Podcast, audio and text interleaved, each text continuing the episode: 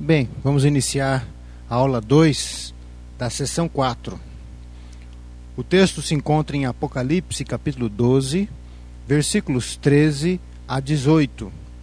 Eu vou fazer essa leitura para que nós possamos ter uma visão global aqui deste texto. Quando, pois, o dragão se viu atirado para a terra, perseguiu a mulher que dera luz ao filho varão. E foram dadas à mulher as duas asas da grande águia para que voasse até o deserto, ao seu lugar, aí onde é sustentada durante um tempo, tempos e metade de um tempo, fora da vista da serpente. Então a serpente arrojou da sua boca atrás da mulher água como um rio, a fim de fazer com que ela fosse arrebatada pelo rio. A terra, porém, socorreu a mulher, e a terra abriu a boca e engoliu o rio que o dragão tinha arrojado de sua boca.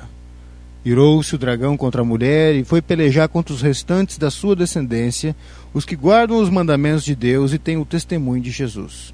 Se pôs em pé sobre a areia do mar. Vamos então é, relembrar algumas coisas, para que nós possamos compreender estes últimos versículos aqui do capítulo 12 do livro de Apocalipse. Nós vimos que aquela mulher que estava para gerar um menino é o povo de Deus.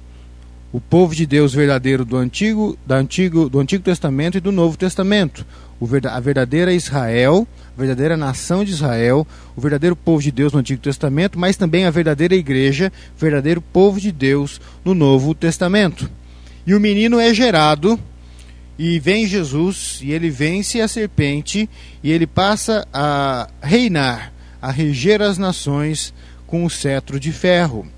Mas então é, o inimigo, que perdeu a autoridade, diz assim no verso 12, que nós estudamos na aula anterior: ele vem até nós, até é, o meio da humanidade, com os seus demônios, cheio de cólera, irado, para trazer a destruição e a morte, porque ele sabe que pouco tempo resta. Ele sabe que o inferno espera e ele sabe que ele perdeu a batalha. Agora, no versículo 13, é, desta aula que nós vamos estudar, fala que o dragão se viu atirado para a terra e perseguiu a mulher que dera à luz o filho varão. Ele não pôde fazer nada com o filho varão. Ele não pôde vencer Cristo Jesus, mas ele vem agora atrás da mulher. Ele vem para matar a igreja, para destruir o povo de Deus. O diabo vem o diabo vem com toda a sua força para destruir as obras de Deus, destruir a igreja que é o povo amado de Deus, a igreja que é essa noiva do Cordeiro, o diabo vem para destruir. Nós precisamos saber disso. Nós precisamos saber que a nossa luta não é contra carne nem sangue, não é contra pessoas, mas é contra os principados e potestades, é contra esse, esse exército maligno é contra essa força espiritual do mal que vem para nos destruir. E é dito aqui no versículo 14 que foram dadas à mulher duas asas da grande águia para que voasse até o deserto. O diabo vem para destruir a igreja, o diabo vem para destruir o povo de Deus, o diabo vem para destruir a amada de Jesus Cristo mas a esta amada, que é a verdadeira igreja, é dado essas águia, essas asas de águia, para que ela agora se retire para o deserto. Se retire para um lugar onde ela vai ser sustentada por este um tempo, tempos e metade de um tempo. Dá para nós entendermos pelo contexto que aqui está se referindo aos três anos e meio. Um tempo, um ano, tempos, dois anos e metade de um tempo três anos e meio. Pastor, como você sabe disso? Porque o Apocalipse tem falado disso o tempo inteiro: três anos e meio, 42 meses, 1260 dias. A igreja aqui agora, diz o texto, está fora da vista da serpente. A igreja está protegida por Deus. A igreja está debaixo da proteção desse que é Jesus que reina e que tem autoridade sobre os céus e terra. É como nós comentamos na aula anterior, Quando o povo de Deus ali é liberto do Egito, ele é transportado para o deserto, ali para ser aperfeiçoado e trabalhado por Deus. No entanto, nem todos que estavam ali eram de fato povo de Deus. Poucos foram os que entraram na terra prometida. E assim também é na igreja visível. Nem todos que estão dentro da igreja visível são igreja de Jesus de verdade. E o deserto é utilizado também para aperfeiçoar, para purificar, para separar o joio do trigo. Mas o deserto também é um lugar onde Deus cuida, mandando o pão dos céus. É onde Deus está se manifestando com poder e está próximo do seu povo. Vejam, é, este tempo, aonde a igreja está no deserto, o diabo está irado para destruir a igreja e Deus está aí protegendo esse povo. Nós precisamos entender da onde que vem essa ideia de três anos e meio, 42 meses, 1260 dias, ou um tempo, tempos e metade de um tempo. Se você abrir comigo lá no livro de Tiago, no capítulo 5, versículo 17, ele nos explica alguma coisa referente é, ao Antigo Testamento e que nos dá é, um sinal a respeito do verdadeiro sentido disso daí. Tiago, ele fala a respeito de uma época que o povo de Deus viveu lá no Antigo Testamento e que não é por coincidência que este, esse tempo é um tempo de três anos e meio. Tiago, então, 5,17 diz assim: Elias, esse profeta dali do Antigo Testamento, era homem semelhante a nós, sujeito aos mesmos sentimentos, e orou com instância para que não chovesse sobre a terra. E por três anos e seis meses não choveu.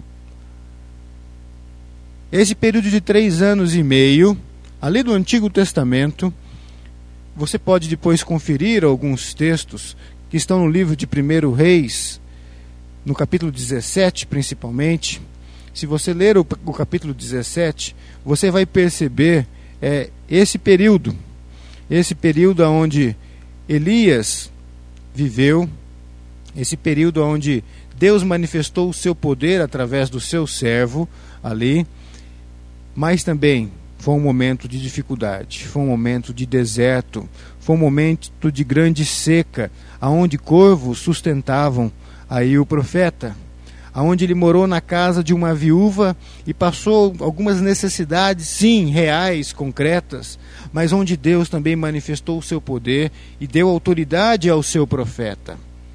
Esses três anos e meio da igreja, que Tiago faz esse, é, nos mostra que esses três anos e meio nos levam para é, esse período de Elias, lá de 1 Reis 17, você pode ver também, é, capítulo 18, né, alguns versículos ali mostram que os profetas de Deus e o povo de Deus foram perseguidos nessa época. Aí.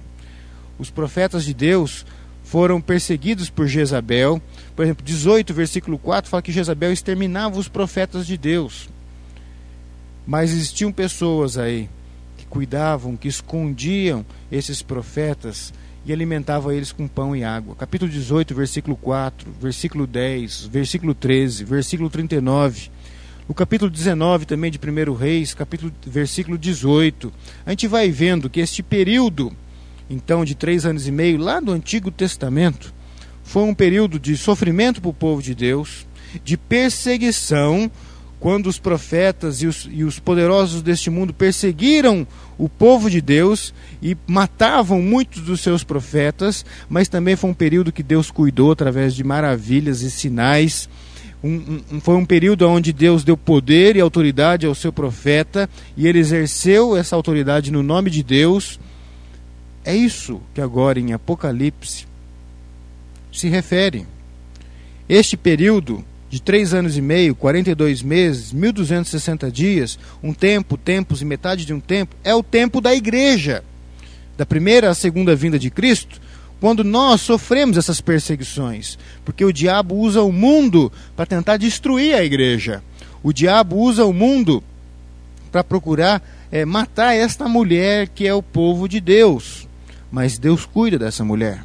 Essa mulher é perseguida, essa mulher passa necessidades e essa mulher se encontra no deserto, mas Deus dá poder e dá autoridade para que essa mulher profetize, para que essa mulher seja um instrumento nas suas mãos, para que ela exerça o poder do Cordeiro de Deus, aquele que reina, cuja autoridade foi dada pelo próprio Deus, que é Pai, Filho e Espírito Santo.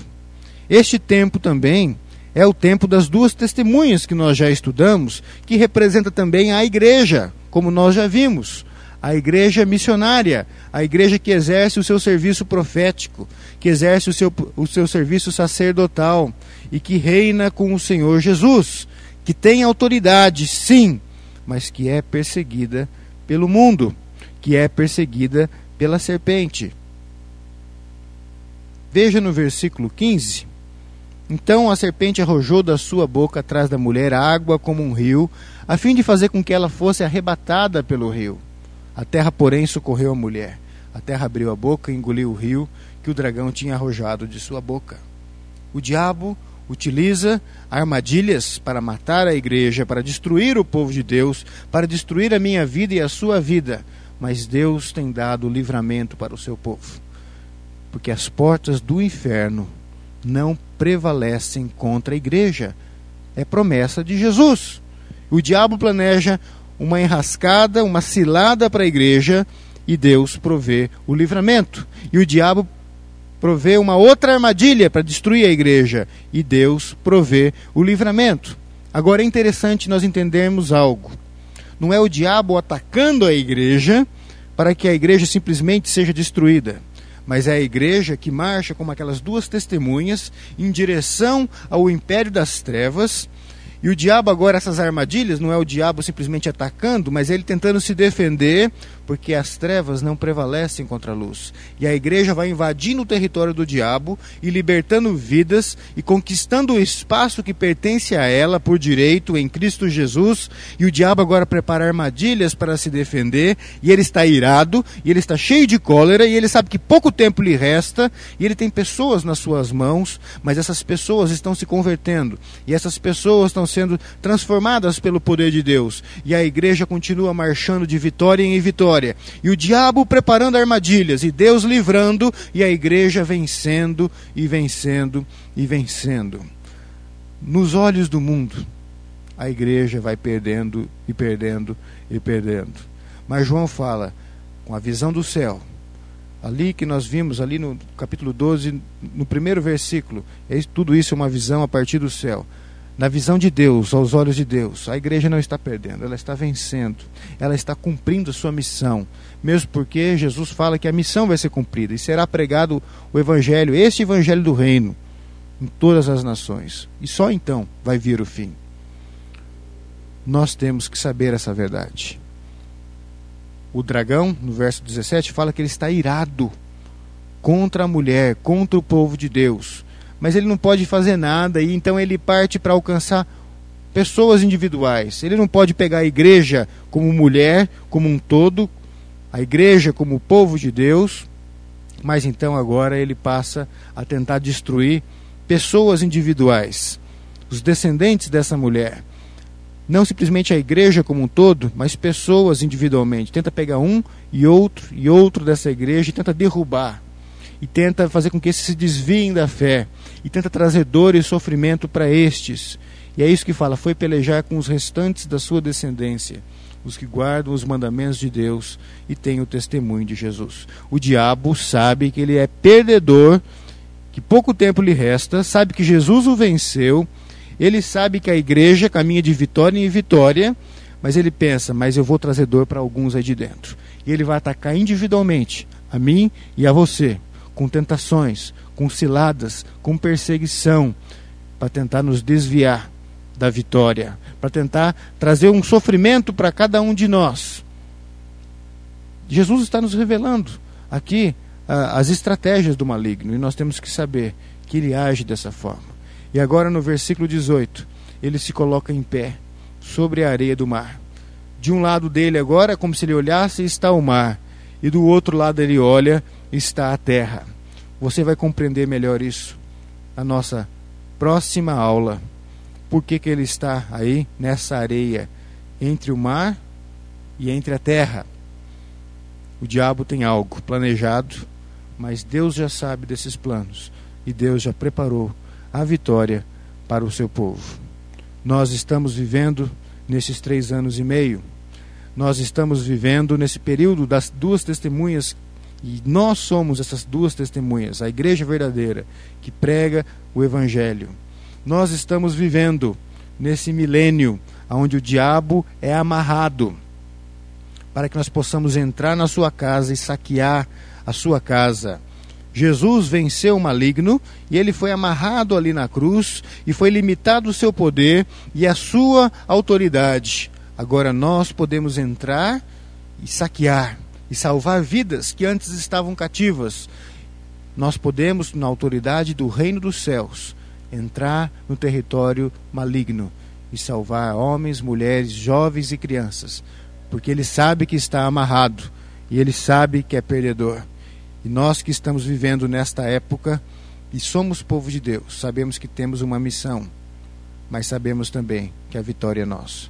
A glória, portanto, seja do Senhor Jesus, hoje e eternamente. Que Deus nos abençoe. Amém.